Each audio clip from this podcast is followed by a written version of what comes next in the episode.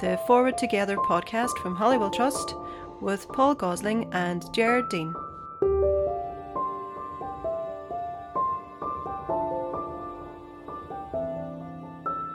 Welcome to the Forward Together podcast. Um, I'm Jared Dean, and I'm joined today, as always, by Paul Gosling. Hi, Gerard. Right, so Forward Together is a podcast produced by Holywell Trust. We're a community relations, community development organisation based at the heart of Derry. So, Forward Together is an examination of four questions uh, about increasing the civic voice here in Northern Ireland, creating a more shared and integrated society, dealing with the past, and the constitutional question. And we ask these questions, or rather, Paul Gosling asks these questions of civic leaders and uh, political leaders as well. So, Paul, today uh, you were having a conversation, or you have had a conversation with Philip Gilliland. Yeah, Philip's a, a well known figure in the city of Derry in the Northwest. He's the former president of the Londonderry Chamber of Commerce, and also he is a solicitor. In fact, he's the, the managing partner of Caldwell and Robinson uh, and specialising in business law. And actually, we talk about law as part of the mm. conversation that's coming up. Okay. Um, so Philip starts, I think, by talking about uh, leadership. Leadership has been a common theme that has come up, and a number of interviews come up here again today. Absolutely, I think that probably the majority of the interviewees have expressed frustration at the lack of quality leadership in mm. Northern Ireland, and have said that to to move on from the mire that we're in, really we need inspirational figures that are going to lead us to a better place. Yeah, and I suppose the better place that they might be leading to, or leading us to, is a shared society. But and Philip touches on some of the structural challenges that we have to overcome if we're going to achieve that. Yeah, and and also he talks about statistics. I mean, he argues that probably ninety nine percent of people want a shared society. Mm. And he also says, well, actually, you know, apart from a few people with guns, then actually broadly we, we get on pretty well with each other. Uh, and the other thing he says, and this is speaking as someone who was a long term school governor, is, you know, there's 70,000 surplus places in schools in Northern Ireland. Mm. And the implication from what he's saying clearly is, you know, how do you expect to, the budgets to, to, to, to balance? Yeah. And, and how do you expect to have high quality school outcomes when you've got so many surplus places, which means so much wasted money, basically. Mm. Uh, and, and he takes the view, well, you know, you, you, you have to take a leadership role to push together the schools to create a more integrated structural society, starting with schools. Okay. Well, let's hear from Philip now. Philip Gilliland, uh, notable figure in the city of Derry, former president of Londonderry Chamber of Commerce. Philip, thanks very much for doing this. Let's mm. head straight into this. How do we strengthen civil society in ways that enable us to make progress? Hmm. Um, I think we all know Northern Ireland is um, notable in Western Europe for um, being beholden in politics to very um, uncivil society like forces. I can't think of anywhere else off the top of my head in, in Western Europe where um, when people propose something politically, you think how it's going to play first in, in the most extreme um, uh, impoverished ghetto parts of our society. Um, I can't see that happening in London or Dublin or Paris or Madrid or anywhere else. So um, we have a um, an issue that we don't have as a, a what you might call um, a traditional political class. Uh, for whatever reasons, the um, people who might otherwise be involved in leadership in society um, uh, feel they do not want to push put their head above the parapet. Uh, I think we have to accept that there is fear, um, a legacy of, of political violence over a very long time. There is fear um, on the part of people um, afraid to say what they really feel. Um, uh, you know, fear in a what is unfortunately still a tribal society, fear of, of uh, breaking ranks, and being um, you know, accused of being disloyal to your own to your own lot, which sounds very medieval, but I think that's the way that most people still think. So we have to um, encourage uh, people to to um, say whatever they you know say whatever they think is to, to feel empowered to say what they feel uh, about um, progress in society and. Um, I, I can't think of any evidence recently of bully boy tactics on the part of um, paramilitaries in either tribe um, stopping people saying what they feel. But if you are my age, which is 52, you have a long memory of, um, you know, of that kind of um, intimidation, real or imagined, but it was it's there, and it's easier sometimes people to default to doing nothing. So we have to um, encourage people to um, stand up and say what they feel. There is a truism here, which I always say, which is that uh, uh, bad things happen when good people do nothing, and it's too easy in Northern Ireland for good people to do nothing. Now, structurally, we have an issue which is the Civic Forum failed to continue its existence and wasn't particularly effective when it did exist. So, do you think there are structurally things we could do to strengthen civic society? Hmm.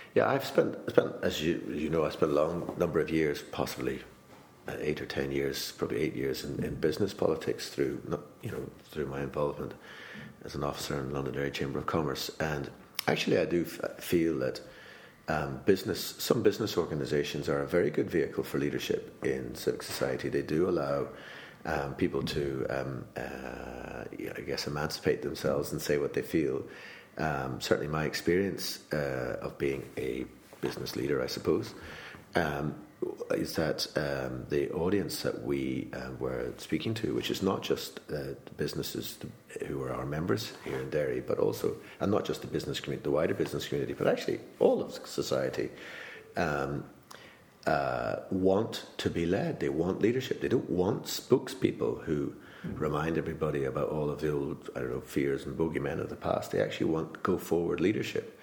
Um, uh, so there are already, but certainly that's the one I've had experience with, and I think the same in the probably true in the agri sector with the two farming unions. I think generally give fairly good leadership. I think in their areas.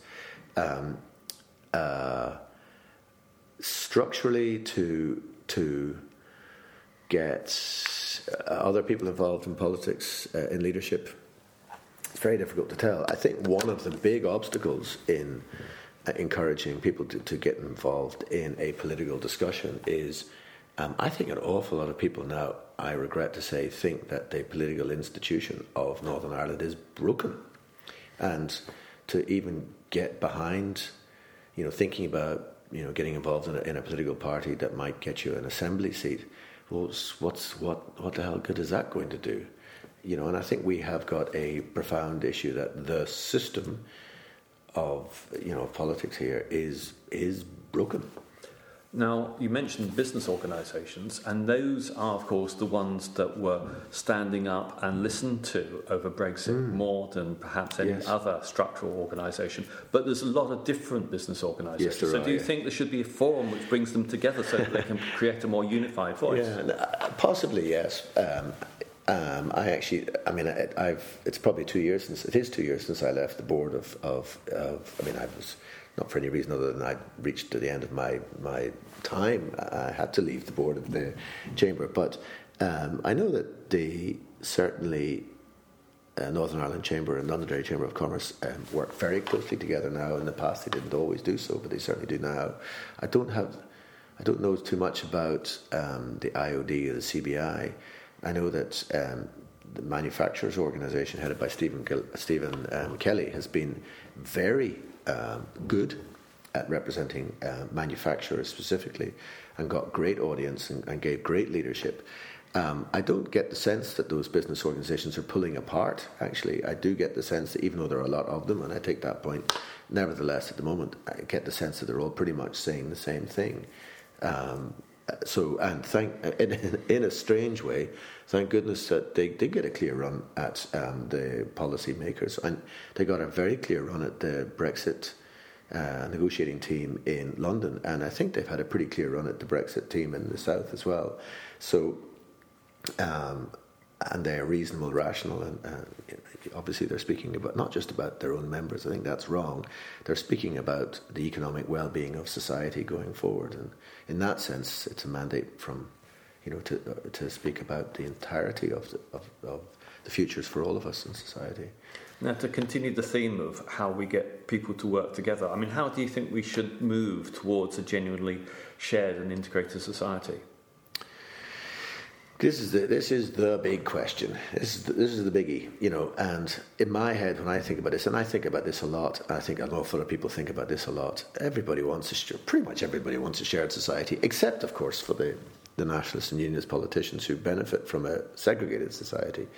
Um, but the, um, you know, pretty much everything has been tried here to try and get a shared society, and, we, and it just can't work. The, structurally, the, the odds are totally stacked against us, um, uh, stacked against getting a, um, a shared society. If we just look at the forces um, within Northern Ireland. The British are, uh, the government are not uh, interested. It's, it's, not their bag. They don't want to show leadership in that area. It's something for apparently us to show leadership over. Uh, inside Northern Ireland, where you've got Tweedledee and Tweedledum politics, um, you know, neither side, um, in terms of that institutionalised uh, political setup, is prepared to. Um, um, share society because uh, for reasons that can I can only imagine are are selfish. You know, uh, if I if I allow people to share share their identity, then why would they vote for me? You know, it's it is after all tribal politics. Um, so it's very difficult to know what to do within Northern Ireland to actually break that f- horrendous institutionalized um, tribal paralysis that we're in.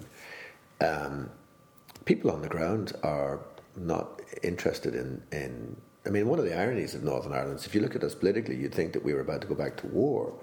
Um, but other than a couple of idiots with guns on the dissident side, and maybe a smaller number of idiots with guns on the loyalist side, um, actually 99% of people here get on actually really well, much better than they ever did. People on the ground are really are getting on grand. You know, I mean, obviously it'd be better if we shared our education, but um, the irony is that we can't actually deliver that um, on the ground sense into you know when we go when we go into the ballot box we vote for the same old idiots. So um, to me, uh, despite despite be, being in my middle age, I have decided that it is time to be radical. I can't see how we can break the logjam without having fundamental constitutional change.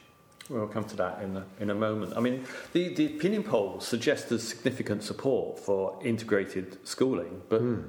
Very little progress is made in terms of the numbers. Yeah, yeah it is. It's like I mean, I'm a lawyer. The devil is always in the detail, isn't it? So people think it's a good idea, but and it's the but part. Um, uh, you know, well, you know, the standard middle class response is, yeah, it sounds great, but I might do it for primary school, but no, I wouldn't risk not sending little Johnny to a grammar school, or um, you know, what does it actually mean? You know, and, and you have, you know, the integrated sector and you know how good is it at second level in terms of those stand, standards. Actually, I think it's good. Um, then you've got you know Catholic schools and you've got um, controlled schools or voluntary grammars, some of which are entirely one flavour only. Actually, but some of which have managed to achieve a decent mix despite the, their ethos you know, what is a decent mix? I would say anything above 20% is a pretty decent mix. Um, uh, and the difference, uh, you know, having, as a parent of three children, um, two of whom have been through school with an over 20% mix, and one of them went to school that um, didn't, and, and she was of the of the of the non of the of the, of the minority tribe. Um, there's a huge difference between kids who grow up in a in a shared uh, schooling and kids that don't. And it's not the kids that are any different in terms of the raw material of the kids, it's the environment they're, they're cultured in. Um, the difference is vast. People who are, you know, kids have gone through the mono environment then have to unlearn all of those um, worldviews that they received um, when they leave, uh, if they're lucky. And people who didn't go to a mono and didn't go to school in a mono environment um, don't have to unlearn those things because they never learned them in the first place. But how do we make progress? Um, devil's in the detail. To me, I think that the key to one of the keys to unlocking this is the fact that we have. I don't know what the current stat is, but something like 60 or 70,000 too many school places. And I used to be chair of a board of governor of, of a religiously mixed primary school. Um, and um, I know that uh, certainly when, when I was was involved in that, and I think it's still the same now, that the annual budget, the annual subvention per per child, is continuing to reduce. I think that's still the case. Um, and that's just clearly nuts. So every school can't perform uh, while we have 70,000 too many school places. Surely somebody needs to say, isn't the problem that we've got 70,000 too many school places? once we acknowledge the fact that we've got 70,000 too many school places or whatever the number is, then we have to work out what is the best way to rationalise schools. And when we rationalise schools, guess what? We're going to have to actually mix a few of them because it's the only way to do it. There's no other way in to do it in, in many situations. Some situations you can rationalise within a tribe, but in, in more country places, certainly in the West, you're going to have to going to have to um, have multi uh, flavoured schools. I'm not, I'm not against, um, funnily enough, ethos education, provided that the dominant ethos um, understands that it has to accommodate uh, kids who aren't of that ethos. Um, if we were being properly radical about it, we might even incentivize using something akin to the um, anti-discrimination legislation that we have in place, where you know if you are if a school is not able to attract um, an appropriate minority of its um, students from the non-ethos background, then you get penalised financially as a school. In other words, put the onus on the school to get rid of the chill. Why is it that you know kids from background A don't apply to go to school of background B ethos and vice versa? You know, we should say it's uh, the emphasis, the onus should be on the school to um, uh, get rid of that chill. And there are examples uh, of, uh, of Catholic ethos schools that uh, you know have happily you know over twenty percent of Protestant ki- uh, kids or kids from Protestant backgrounds, and vice versa. Um, why shouldn't we reward those guys? Now, talking of problem areas, and you're a lawyer, so this is right up your street. I mean, how do we deal with the past in a way that takes us forward? Mm. Oh, you're asking all the easy questions. so, and, and, and, what do we do about reconciliation? Okay, uh, two things very closely linked. Um, so technically, I'm not a criminal lawyer, so I can't answer directly about about um, the technicalities. But my sense of um, the the administration of justice and the past is that it's it's a it's just a, a, so vast and so difficult a task to to have legal just to apply legal justice to events of you know over 20 years ago that it's just not practical. It's just not practical. Um, uh, and somebody can correct me, but I don't think that is correct. Well, I think that is correct. That you know you've got how many unsolved murders, and, and then multiply that by a factor of whatever ten for unsolved, you know, other acts of violence, probably twenty or thirty or more other unsolved acts of violence. Um, trying to, and, and, you know, many of the witnesses are dead, and many of the witnesses who are still alive, um, uh, you know, with the passage of time, may not even, you know, their memories may be playing tricks. They may not even remember what they think they remember, you know, etc. What is the truth? Um, uh, with a with a very heavy heart, I can't see us going back to the administration of justice in in the technical sense, in the legal, in the you know juridical sense, to to um, deal with with the past. Uh, actually, my and, and all of us who are over the age of probably I don't know forty five. Um, have to a lesser or greater degree um, been uh, suffered some degree of trauma as a result of violence. I mean, obviously, some people suffered vast trauma, and others only very mild peripheral trauma. But we're we're all a part of it. I mean, I, you know, probably when I say all, I would say actually a healthy majority of people over the age of forty-five carry with them some some degree of trauma about the past. Uh, we all grew up here. Um, so, what is the right way to deal with that? Um, given the fact that the administration of justice, in the technical sense, is probably not um, going to deliver the answers, um, certainly not going to deliver a lot of the truth. What actually is required, in my view, if it were possible, is a policy of truth.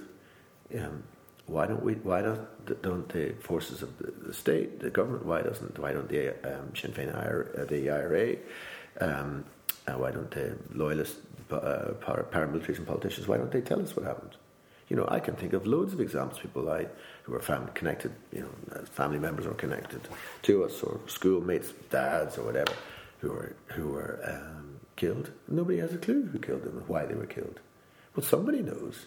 And it's far, far too late for um, those people to be the, the, people who pulled the trigger and the people who ordered them to pull the trigger. It's too late for them to go to jail. Jail is not the point. But what would be extremely good from the healing process is to know, well, why did you pull the trigger? What was it in you that said that was a good idea? Um, and who, and you, were you just following orders? But why did you follow orders? And the person who gave the orders, why did you give the order? Why do you think that was a good idea? But I suppose if you're going to have a truth process, you have to focus a lot on not re traumatizing people, which means you probably have to invest very substantially in psychological support services alongside that process.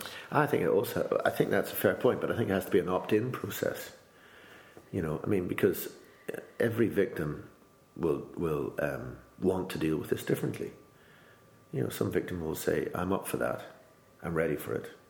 And others will say, no, that'll just rake over the coals, as you say, and I don't want it. And I think it has to be an opt in process. Do you want to be a part of this? We may not be able to achieve anything at all, but is it worth being a part of or not? Um, and I think every victim would have to answer that question. Um, the people who were the perpetrators, for want of a better description, um, also, I mean, you know, I mean, what's the incentive for them to do it? Well, I would say one of the incentives for them to do it, and this is a generalization, and I don't know many people who openly say they were perpetrators, um, but I imagine the toll on their own mental health must be phenomenal. You know, very, very few people who got involved in, in a paramilitary uh, uh, activity or, or violence perpetrated by the state actually were what you might call sociopaths. I mean, you know, 99% of people who got involved in that sort of thing, for whatever reason, believed they were doing the right thing. Um, but a part of that time was the dehumanization of the person who was going to be your victim. And now that we're actually, you know, talking to each other again, it must be quite challenging for the perpetrator to find um, a humanized um, person associated with their victim. And must be, you know, when the, when the perpetrator goes home and they say, oh, goodness me, and I did that to his brother. Why did I do it? You know, and I think there's a tremendous toll on their own mental health as well. And there, an awful lot of this is in the territory of mental health support. You know, we are um, quite a damaged society, particularly for people over the age of 45. And of course, I am told, I'm not an expert in this field, that there are um, intra family consequences for the next generation, which may or may not contribute, uh, explain one of the you know one of the reasons why we have such a high suicide rate amongst young people. Is there some connection there? I don't know. And the last difficult question is how do we have the constitutional conversation in ways that aren't threatening to the fabric of our society today? Yeah. Well, actually, I think that's the easy conversation. That's the only one of the questions that's actually easy, eh, easier, because one, you know, we've been given a gift in this process, which is called Brexit because um, it's allowed actually those of us who are from a Protestant background, which is me, um, to be able to um, talk about the heresy of the United Ireland in a way that is not heresy. In other words, it's allowed us to talk about um, the possibility of constitutional change in a way that doesn't seem to be, um, you know, disloyal to tribe, uh, because clearly, for many of us, um, Brexit is nuts. I mean, you know, it's nuts and I mean, that, that sounds very disrespectful. People, I don't. I should really retract that. It's not. People are entitled to their view. If they think if it's the right thing to do, that's brilliant. Fill your boots. That's grand. But it clearly has changed the dynamic um, between um, how we deal with our neighbours in the south and how we deal with our neighbours in Britain. You know, it's it's shone a light on the fact that the British don't really know or care very much about Northern Ireland. We knew that anyway. Um, this uh, is shone a light um, on the fact that um, those of us who um, whose businesses are totally integrated into the republic's economy, which mine is, um, you know, this is not. You know, to have a future where that um, growth in the Irish market for us is in any way impeded, or that presence in the Irish market is in any way impeded, is a threat to jobs and our own livelihoods. And so we're going to vote with our, um, you know, economic future hat on. the uh, and I think it's allowed a lot of us to question um, what is it we're, why is it we're unionists in the first place? What's that all about? You know, it, it, actually, in the past, many of us who who were unionists thought we were more a bit more socially liberal, and we didn't. You know, there was a fear of theocracy. Oh, Janie, that's that's totally changed. We're now the theocrats. Apparently, I'm not. I actually, I'm, i want a socially liberal world. Um, I, the the idea of the the socially conservative uh, moral stuff coming out of unionism is utterly abhorrent to me, and frankly, ironically, rather un-British too. Um, but uh, you know, I think we've got all sorts of reasons now to talk about the constitutional issue in a way that weren't open to us. You know, excuses now to talk about it in the way that those excuses were not available to us in the past. So I actually think that one's more interesting and more easy to talk about. And I see now, just occasionally when you have conversations with people who you happen to know are Protestants, um, actually, most, I think, just about all of those sorts of conversations I've had over the last couple of years, are actually, I don't really care whether we've united Ireland or not. I just don't want it to be under the heel of Sinn Féin. That's it. If, I, if it's not under the heel of Sinn Féin, I don't really care. I'm happy with it. You know, don't mind. Um, so I think actually there's an awful lot more hot air around that issue than than people might expect. I actually think if there were a border poll um, and if it were carried, you know, yes, there'd be some people who'd be upset about it, but I don't see it turning into a war, not at all. Philip Gilliland, thank you very much indeed. Okay, that was your interview with Philip Gilliland there. So, Paul, it, it touches on justice and what we mean by justice and uh, trauma and how it's impacted here as well. Absolutely, and and I think you'd expect this from someone who is a lawyer, even if they're not uh, dealing with criminal law. You know, they they think a lot about what does justice mean and what's law, and you know, and how do you deal with the past. And uh, I, I I was struck by some of the phrases that Philip used. One of which was that we should have a policy of truth, and the other was it's just not practical to expect to have criminal justice outcomes on such a vast scale of events during the Troubles. And, mm. you know, that. But the other thing he said was, uh, again, he, he struck me with some of the phrases he used that 99% of those involved believed that they were doing the right thing. And also that the toll of mental health on participants must be really severe, and I, am you know, we're seeing that. And I think one yeah. of the the themes that we hear among a lot of the conversations, not merely the mental ill health that's caused by people who are directly involved one way or another in the troubles, but also about how that trauma has passed itself down the generations. And really, I think we have to take that much more seriously than our society is taking it at the moment. Okay. And then a more current issue, I suppose, that that keeps coming up again is Brexit. And Philip refers in particular to the relationship that the British government has with Northern Ireland and how it perceives Northern Ireland. Yeah, and, and Philip is probably more direct than most people will be in saying that he thinks that uh, Brexit is uh, incredibly damaging to Northern Ireland. Uh, and a lot of people think that, but I think Philip's wording was probably more direct and more strong than, than other people. Mm. But he's not just talking about Brexit, he's also saying that despite being uh, from a unionist background, from a, a, heritage of Protestantism, that actually he, he welcomes the social liberalism of the South and believes that that's a, a much more positive and progressive context for us to move forward, uh, which is why you know he's taken the view that he would like to see a united Ireland. Okay. Well, that's it for this episode of the Forward Together podcast. Um, you can subscribe to future episodes and past episodes as well through the Holywell Trust website, holywelltrust.com, through sluggerotoole.com, or through Apple Podcasts, and Google Podcasts, Stitcher, wherever you get your podcasts from. Uh, so thanks uh, to Philip for taking the time to meet with us and to our production team of Dee Kern, Emer, Emer Doherty, and Jacqueline McKay. So thanks for listening.